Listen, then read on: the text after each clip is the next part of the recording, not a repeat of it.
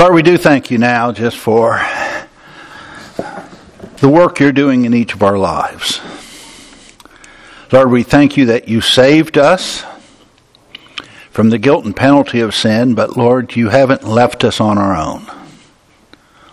You are tirelessly working in our lives, seeking to conform us to the image of your dear Son, with the assurance that one day we will be like him when we see him as he is. Lord, we thank you for the way you use Miles Stanford to bring together these truths that have been uh, discovered by many of your children over the years and who have written about these truths. And Lord, we uh, thank you for the impact it can have in our lives as we begin to understand these principles and understand what you're doing. Lord, we think of the chapter at hand now as we look at preparation. Lord, I just desire to be used by you. Lord, I desire for your Spirit to guide my thoughts, to guide my words, to not allow me to say anything that falls short of your truth, but also not to neglect anything that you would want to use in somebody's life this morning. So, Lord, we just commit this time to you, looking forward to what you're going to teach each of us through our time. First, in the precious name of Jesus, we pray. Amen. Okay, we're in chapter 5, preparation. Um, but before we start into chapter 5, let me just briefly review the four principles we've already seen as we've uh, gotten into this book. Um, of course, we started out with the first principle of spiritual growth being faith. Of course, we were all saved as we put our faith in the finished work of Christ. Uh, and but really, from beginning to end, our salvation involves faith. We're fa- saved by from the guilt and penalty of our sin by faith in the work of Christ. Uh, but we're going we see as we move forward through this book, we're saved from the very rule of sin in our lives by faith. And we talked about what faith is. It's not just uh, a wish that something would, would be true. Biblical faith is based upon the very facts of what God has said. Faith is putting my confidence in what God has said. Even if I can't verify it by any other means, simply because I know that He has proven Himself to be a reliable witness. So, you know, we everything as we go through this book, everything calls for faith. We have to believe that when God said it, or whether or when God demonstrated it through His Word, that it is true. And we put our confidence in that. Now, after, uh, you know, starting out with faith, we talked about time. And that you know, God is not in a rush. God is working from eternity and for eternity.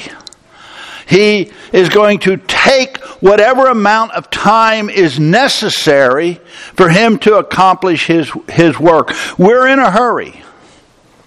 We're in a hurry with our own lives, but oftentimes we're even more in a hurry with other people's lives. We want them to get their act together now.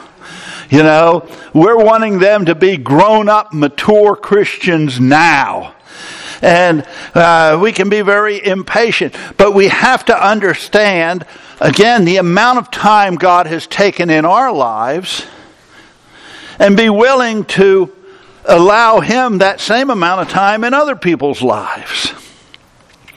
You know, I've been a believer now for 65 years.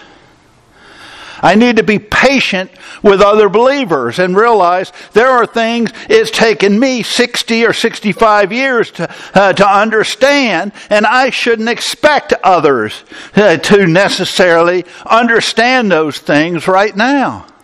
It's taken 65 years for some of these things to really filter down into my daily life. And I need to be patient with others. I think the issue of time has helped Jonelle and I more than, uh, than many other things in working with other believers, especially struggling believers, knowing that we've got to give God time to work and not getting in a rush. So, you know, again, we take this by faith because if you go through the pages of Scripture, you see the amount of time God spent in developing his servants. Look at Moses. Moses was 80 years old when the Lord used him to lead the children of Israel uh, out of bondage in Egypt. He spent 40 years leading a bunch of sheep around in, in the desert around uh, Midian in preparation. You see, David, he was anointed by uh, Samuel as king of Israel, but it was another, what, close to 15 years till he actually sat on the throne. And God trained him a lot during that time as he fled and hid from Saul. You know, God was working over a period of time. Uh, even in Abraham, you see time involved in God developing him. We think about Abraham being willing to offer up Isaac, but we lose sight of how many years went by before he was at that point. And so, Scripture is very clear in the demonstration of time.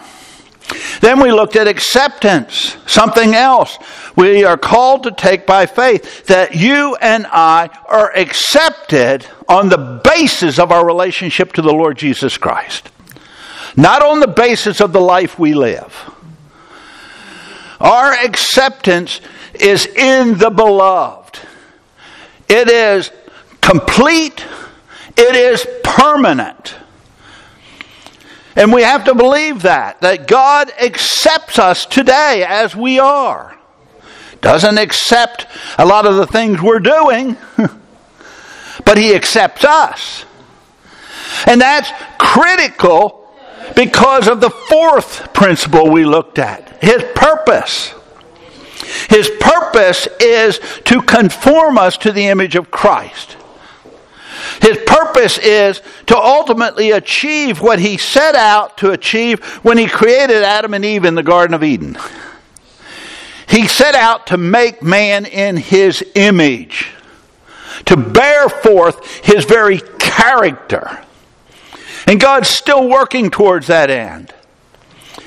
And the reason being convinced of our acceptance is so important as God works towards this goal of conforming us to the image of Christ is because in that process, He's going to spend a lot of time showing us what we are apart from Him.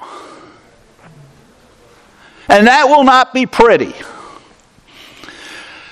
You know, there will be a lot of things He shows us about ourselves that will make us emotionally feel like, how can God possibly accept me? He accepts me because he says he has done so in the beloved. And so we rest in his acceptance while he first reveals what we are apart from Christ so that ultimately he will teach us what we are in Christ. And as we you know learn to live more and more in the realm of our new life in Christ, we will be transformed. But even then, our acceptance will be on the basis of who we are in Christ.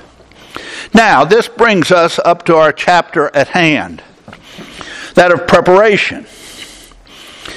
How God prepares us to make this move from being self uh, guided uh, people to those who are embracing their new life in Christ. It's going to be God's work. We're going to see that in this chapter. God is, good, is the aggressor, God is the one who is pursuing us. God is the one who is preparing us to make this move from the old Adamic life to the new Christ life. Now, the chapter opens, he says, once we know his eternal plan and purpose for us, which is to conform us to the image of Christ, plus his method of preparation and the process to the, that end, which is what we'll deal with in this chapter, he says, There is rest and confidence.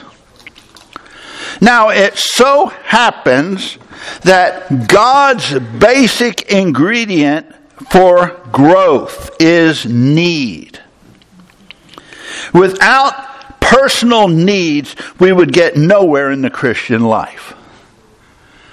This is important. Let's face it. How many of you came to accept Christ as your Savior without first seeing your need? I don't think there's anyone in this room who accepted Christ as their Savior without seeing their need. And God showed each of you your need in different ways. There were different things that came into your life that brought you to this point of realizing, I need a Savior. I am a lost sinner. I need uh, God's provision. Need brought you to that point. Every single one of you was brought to that point by need. And the same we're going to see is true when it comes to our development in the Christian life. We will only come to appropriate Christ's provisions for our daily life as we see the need of it.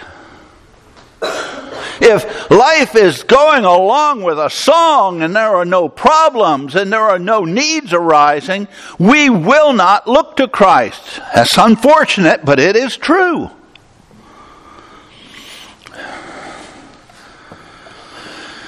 He says, without personal needs, we would get nowhere in the Christian life. And I can attest to that myself in my own personal experience. Everything I have learned to appropriate from Christ has I've been brought and pushed, uh, maybe at times kicking and screaming, uh, to the point of seeing my need of it.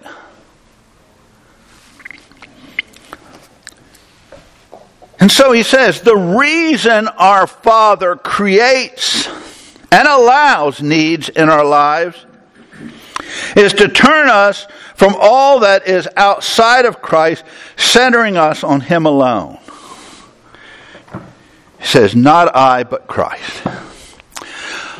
So he's, he's saying here, look, God allows needs to come into our life. He even causes needs to come into our life.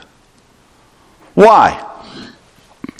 To turn us from this, this old Adamic life, this self life, to turn us from that over to Him and that Christ life.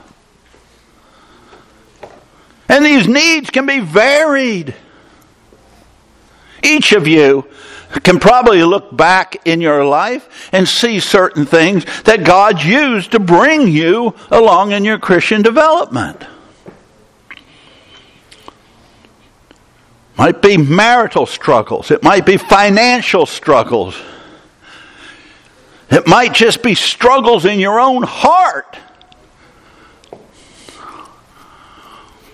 In your own thoughts, things that you know are wrong, but you can't uh, uh, deal with.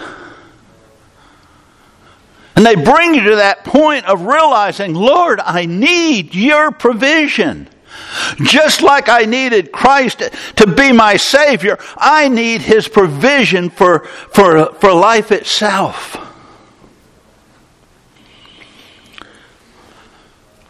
And so he goes on, he writes, for both growth and service. Both those things. In order for you to grow, And in order for you to be able to serve the Lord, he says it's essential that we see and understand this principle, which J.B. Uh, Stoney sets forth in a sentence. He says, The soul never imbibes or drinks of the truth in living power, but as it requires it. He says, You're never going to take hold of and drink in the truth that brings living power into your life until you see your need of it. As for our growth, needs cause us to reach out and appropriate by faith from our Lord Jesus what we require. Our growth is dependent upon us seeing our need to reach out and take from Him. The, on the eve of his crucifixion, as Christ spoke to his disciples in the upper room, he told them of the coming Holy Spirit, and he said, When he, the Spirit of truth, has come, he will take those things that are mine and make them known unto you. The Spirit's ministry is in us to take those things that are Christ and bring them and make them a reality in our lives, but we have got to desire them and see our need of them, and by faith reach out for them. And he says, in the matter of service, in witnessing and helping others, we must watch and wait for the hungry, the needy heart, if there is to be abiding fruit. That's an important statement. In the matter of service, in witnessing and helping others, we must watch and wait for the hungry, the needy heart. Joe and I have definitely learned that over the years. You know, we taught through this uh, study in, in the church we were in up in Waukesha. And I know the pastor on a, several occasions stood up in, in, in, the main service and just said, I'd like every one of you to be attending Rick's class. But I told him one time, I said, Pastor Tom, not everybody would get anything out of this class, only the ones whose hearts God has prepared. You know, until somebody has been brought to a point of seeing their need, these truths fall on deaf ears. We had a, a young man we met with for a while and went through the study. He was actually he had uh, his father had been a president of the school at one point, and he had walked away from the Lord and really gone through a lot. And uh, he came back to the Lord and he was well prepared by the Lord, and we met together. Son, right? Yeah, this was the son. And, you know, this, these truths meant so much to him. And he, he, he was a boss over several employees, and he went and bought them all the book.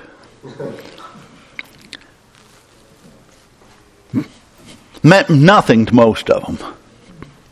Why? They weren't ready. My prayer, and is in my prayer, week after week after week, is Lord, bring out those whose hearts are prepared, those who are ready for this message. The others, Lord, you've just got to keep working.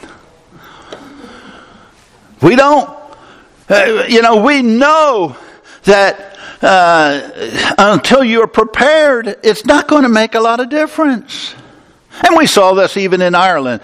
There were a number of couples that God had prepared, and man, they grabbed hold of these truths, and it so changed their lives. But there were others, you know, they would uh, uh talk uh, uh, to, uh, you know, the ones who were being ministered to this would talk to them about it, and they'd come meet with us, and it was kind of like, I don't know what the big deal is.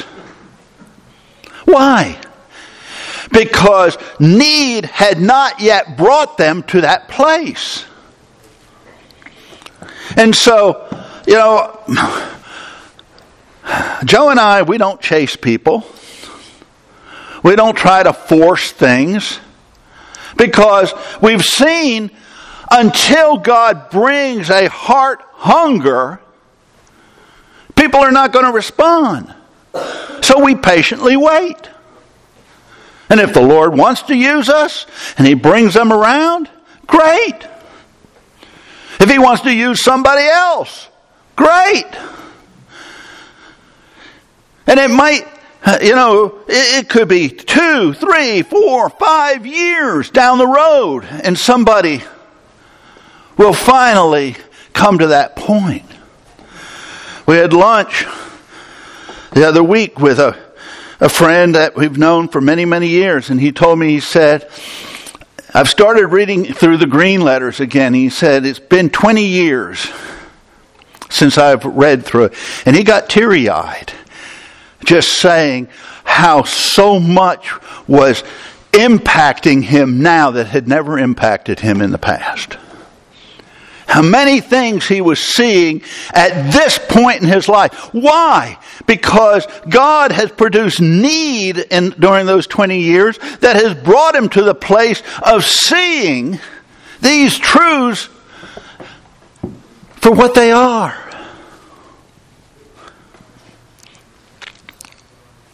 And so, you know, the understanding of preparation and the understanding of need is incredibly important. Again, he said, Stoney writes, the true value of anything is only known when it is wanted. Stop and think about it. That's a pretty true statement. The true value of something is only known when you really want it. J.N. Darby makes it doubly clear by writing Wisdom and philosophy never found out God. He makes himself known to us through our needs. Necessity finds him out. He goes on to say, I doubt much if we have ever learned anything solidly except we have learned it thus. Wisdom and ph- philosophy never found out God. He makes himself known through our needs. And he says, I doubt if anybody, you know, uh, anything, anyone has ever learned anything solidly except in this way. I don't think I have. Maybe you're the exception. I don't know. But it's been need that has brought me to the point of, you know, uh, wanting to know and beginning to learn what God has. So he says, in this light, our needs are invaluable. We need our needs. they are a, an incredibly necessary process of moving us from the I part of the life to the Christ part of the life, to teaching us, not I. It's been my struggles, it's been my failures.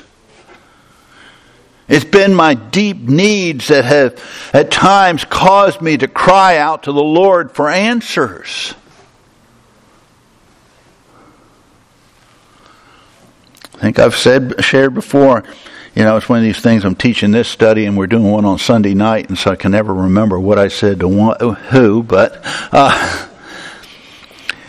but you know, early in my Christian life, all the way, I guess, back during my time at FOA, you know, I my understanding of the Christian life was just so inaccurate. And I was trying so hard to live the Christian life, and I was failing and failing and failing, and I'd confess and sin and confess and sin. And they were not what people would see as overt sins. A lot of them were struggles in my heart, struggles in my mind. But they brought me to a point where I, I really thought, came to the realization if Christ paid what he paid for my salvation, it's got to be better than this. And my heart's cry was, Lord, show me what I'm missing. show me what you've provided for me. I know it's got to be better than what I'm experiencing. And it started a journey that has lasted from that point forward. Journey that's continuing on as God shows me more and more of what's involved in my salvation. And that when he says that in Christ dwells all the fullness of the Godhead bodily and ye are complete in him, he means it. That we are complete. He says we must face up to the fact that without spiritual hunger, we cannot feed on the Lord Jesus Christ. From our personal experience, Matthew 5 6 should mean much to every, every one of us.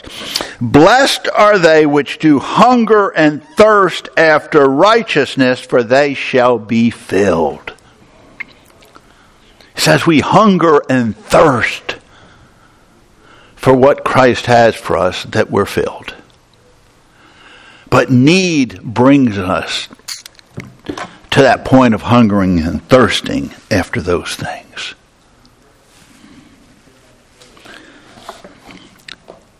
He goes on and says, all too often, believers are exhorted and even pressured to grow before acute, uh, there is an acute awareness of the need and before there is a true spiritual hunger. And that's, I think, another uh, very sad but true reality. Believers are exhorted and pressured to grow before they even need know they need to grow and have any idea of God's provision for that growth. Now, God can work even through that. And of course, we saw that again with some of our Irish friends who were, they got saved and uh, the fellow who was instrumental in uh, bringing them to Christ was an ex Jesuit who had a very legalistic view to the Christian life. And he pressured them to grow. And you know, they were supposed to read the Bible X amount and pray X amount and be out witnessing this amount. And they tried it for several years. And they failed. It didn't cause them to grow, it caused them to become, you know, disenchanted with Christianity. But that wasn't it wasn't bad. I mean, that brought them to the point where they wanted something else. it brought them to the point where they realized, you know, if anything was going to happen, it was going to have to happen a different way. And that's what brought them to an openness. But I still would not encourage anybody to pressure spiritual growth. Let God produce the need. Let God open the eyes. But see, then he goes on and says, and sad to say, in most instances, when there is real heart hunger, there is little spiritual food offered. Now, thankfully, for those friends there in Ireland, the Lord took us there. And, look, and Joe and I never had a huge outreach in Ireland. It wasn't like hundreds were coming to Christ. But I believe God cared enough about those couples that we worked with that he was willing to to uh, spend what was necessary to send us over there to minister to them. You know, in missions circles, especially with missions commi- uh, committees at times, I've heard, well, you know, that's a small tribe. We'd be better off investing our money in a bigger, you know, somebody working with a bigger tribe. We'll get more souls for the buck. They wouldn't put it in those terms, but that's basically what it is. But you know, when you stop and think what Christ paid for our salvation, do you really think he's worried about how much money it takes to reach a small group of people? I think I don't think money's a problem for God personally. I really don't.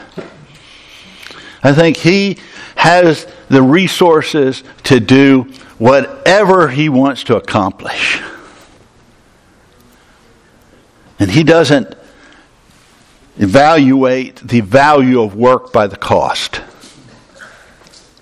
He values it by the, the souls that need to be rescued. Yeah. I just want to say, too, one of the things that encouraged us so much, uh, yeah, we had a small group of precious ones. And I tell you, those early years, sometimes we'd go to bed and cry and pray. And that's not bad. But um, just them learning these things and growing like they did, it was like a utopia to us Yeah. almost. They were like sponges, y'all. I just don't Yeah. tell you what it was like. But the beauty of it all, and only God gets the glory for this, is they're still growing. Yeah, and they're reaching out. If we would mind, you know, we had a little. It was called Caris Fellowship, and if if we if they would spread out over Dublin hmm. And tell people the truth, and not stay where they were in comfort of their own uh, fam- church family, and so they did. And we still see them growing because this is the truth Yeah. and it stuck. And we, that's God. Then, Man, that's so Him. But that's been an encouraging thing, is to see God take that little group of Yeah. And do His good work, and still is after we've been gone 20 years now. Yeah. Yeah. Yeah. Yeah, and, and you never know how God's going to multiply what what people uh, uh, what He accomplishes along the way. But he says one of the main reasons for so much evangel, evangel, um, evangelistic effort and personal work coming to uh, little or nothing is that the truths are forced on the victim to be saved before he's aware he's lost. The work will soon be brought to naught unless an overpowering conviction of sin causes the lost to reach out with the grip of personal faith and find their need met in the Savior. He says, you know, and again, there's this pressure to uh, on people, but he says until somebody realizes they're lost, until they see their need, the efforts are basically in vain. I like this next statement by Watchman Nee. Hey, Rick. Yeah. I just I, I grew up in South Louisiana, and my dad owned a marina. And the charter boats would go out to offshore fish, and they always had the speech, and they would say, "Well, the life jackets are up here. If the boat starts sinking, you know, Yeah. I'll I'll throw them down to you. You can grab one here and here and here, and you know, no boat never sank, except one time a boat sank." And the captain said, he said, it's funny how people wanted that life jacket and wanted to know where it was. they recognized their need all of a sudden. Yeah. They were getting the message the first time on the dock. It was like, like Yeah. and it just reminded me of that. It was like, Oh, yeah. Yeah. all of a sudden you recognize your need. It's like, where's the life jacket? Yeah. Yeah. Yeah. No, it's good. Uh, that's a good example. Uh, that again, at times until we see the need, we, it just falls on deaf ears. And but when the need arises, then it's a different story. Okay, I like this statement from Watchman Nee. He says Watchman Nee puts things uh, first things first by saying, "The Lord does not set us here first of all to preach or do any work for Him." The first thing which he sets us here, uh, for which he sets us here, is to create a hunger in others. He says, no true work will ever begin without a sense of need being created. We cannot inject that into others. We cannot drive people to be hungry. That hunger is to be created, and that hunger can be created only through those who carry the impressions of God. God wants to so produce in you and me the very image of Christ that it causes others to hunger to know Him. And sad to say, what many see of Christianity is not that. They see a lot of legalism. You know, you need to do this, you need to do that, you need to quit doing this, you need to quit doing that. They don't see Christ. And I may have shared this before, but Charlie Jones, who was an elder here for many, many years, man, I spent a lot of time with growing up. He took me hunting and fishing and taught Sunday school, and we just, I, knew him very well. But when we were raised in sport to go to Ireland, he was building a shed behind his house and needed some help, so I went over to help him. And we were sitting at lunch one day, and he said, Rick, I want to tell you something I've never told you before. He said, when your dad first came to town, he spoke at a men's uh, group I was at, and he said, I could tell that what your dad had was real. And afterwards, I looked him up, and he got me in the Word, and he changed, and it changed my life. But it's always stuck with me. He said, I could tell what he had was real. People are looking for something real. They want to see Christ actually in us. Not just tell them about Him and, and, and give them a bunch of rules and regulations. They want to see something in us. And, you know, we can think, oh, it's hopeless. I'm never going to look totally like Christ. No, you won't, not this side of eternity. But people will see things in you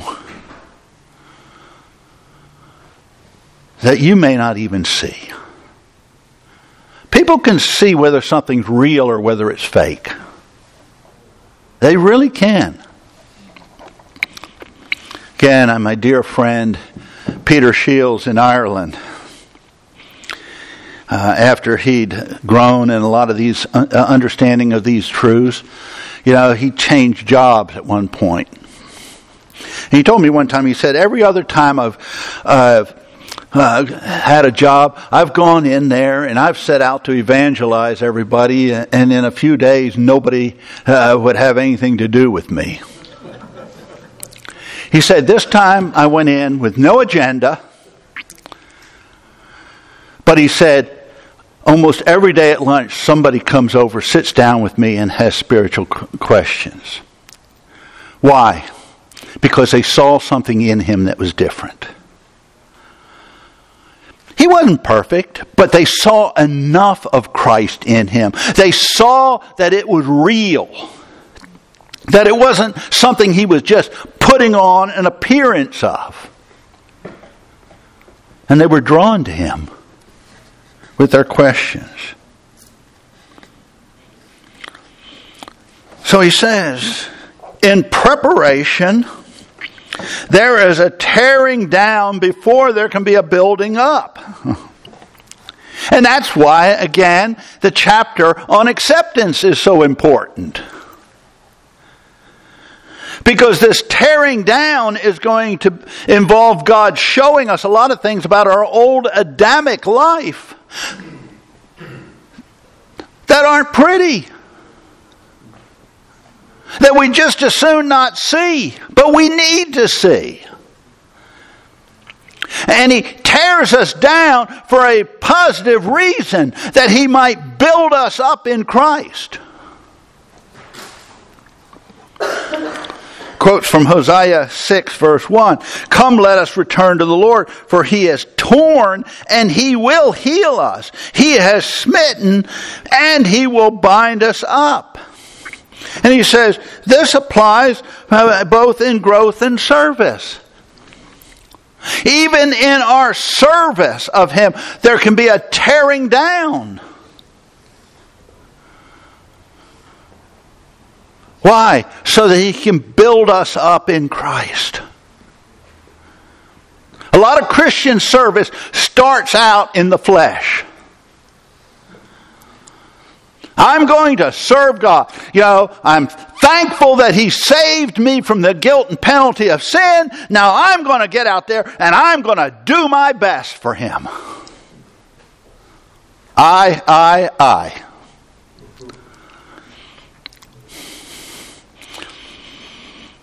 And God will allow failure.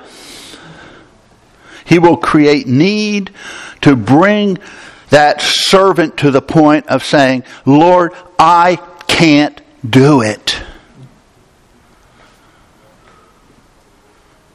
Where he looks to Christ and finds that I can do all things through Christ who strengthens me.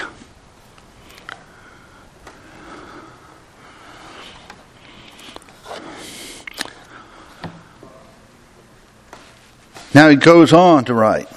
He says, J.C. Metcalf writes, It's more than comforting to realize that it is those who have plumbed the depths of failure to whom God invariably gives the call to shepherd others. This is not a call given to the gifted, the highly trained, the polished as such. Some years ago, I, I read where there was a pastor of a very large church, a well known church, who said he would not accept a man into the position of assistant pastor who had not first been broken at some point in his Christian life. Because until he had been broken, he would not be in a position to really minister to others. We oftentimes think that, you know, as, as we are, are broken, that all is hopeless, now God can't use us. When oftentimes that brokenness is the one thing that's bringing us to the place where God can and will use us.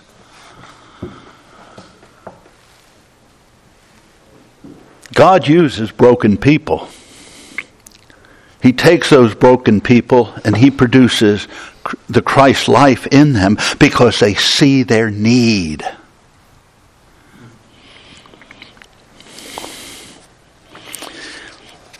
And I'll stop with this next uh, little section, uh, and we'll pick up there next week. But he says, without a bitter uh, experience of our own inadequacies and poverty, uh, they are quite unfitted to bear the burden of spiritual ministry.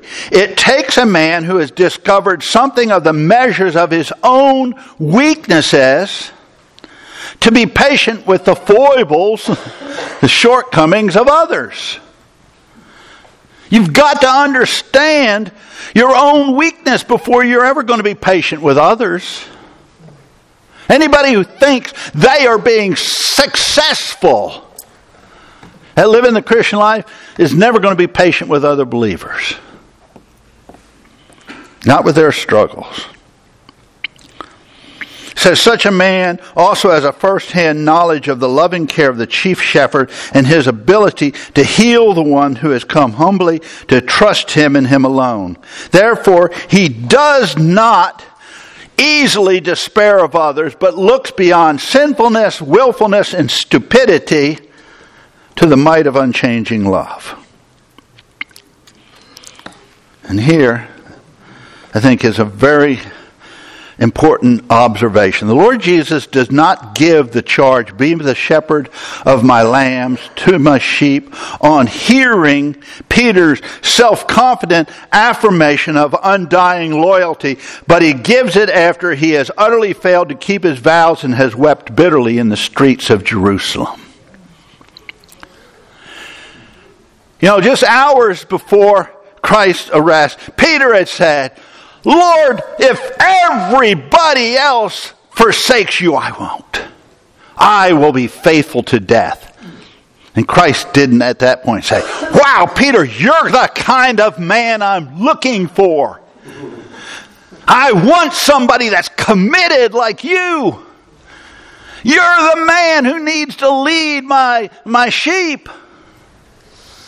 No, he waits till Peter has forsaken him three times. He waits until Peter has gone out and wept in the streets of Jerusalem over what he did. And then after that, the resurrected Christ comes to Peter, a broken man, and says, Peter, I want you to care for my sheep.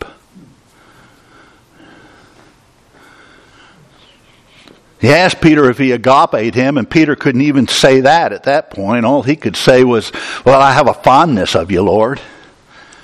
But he tells Peter, The day is coming, you will agape me. That day is coming. But it was going, it was going to be the Lord's work in him.